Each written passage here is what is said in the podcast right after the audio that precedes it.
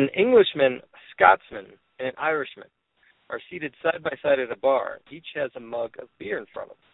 Simultaneously, three flies land in the beers, one in each mug. The Englishman looks at his beer, pushes it away, and asks the bartender for a new one. The Scotsman reaches his fingers into the beer, picks up the fly, throws it on the floor, and drinks his beer.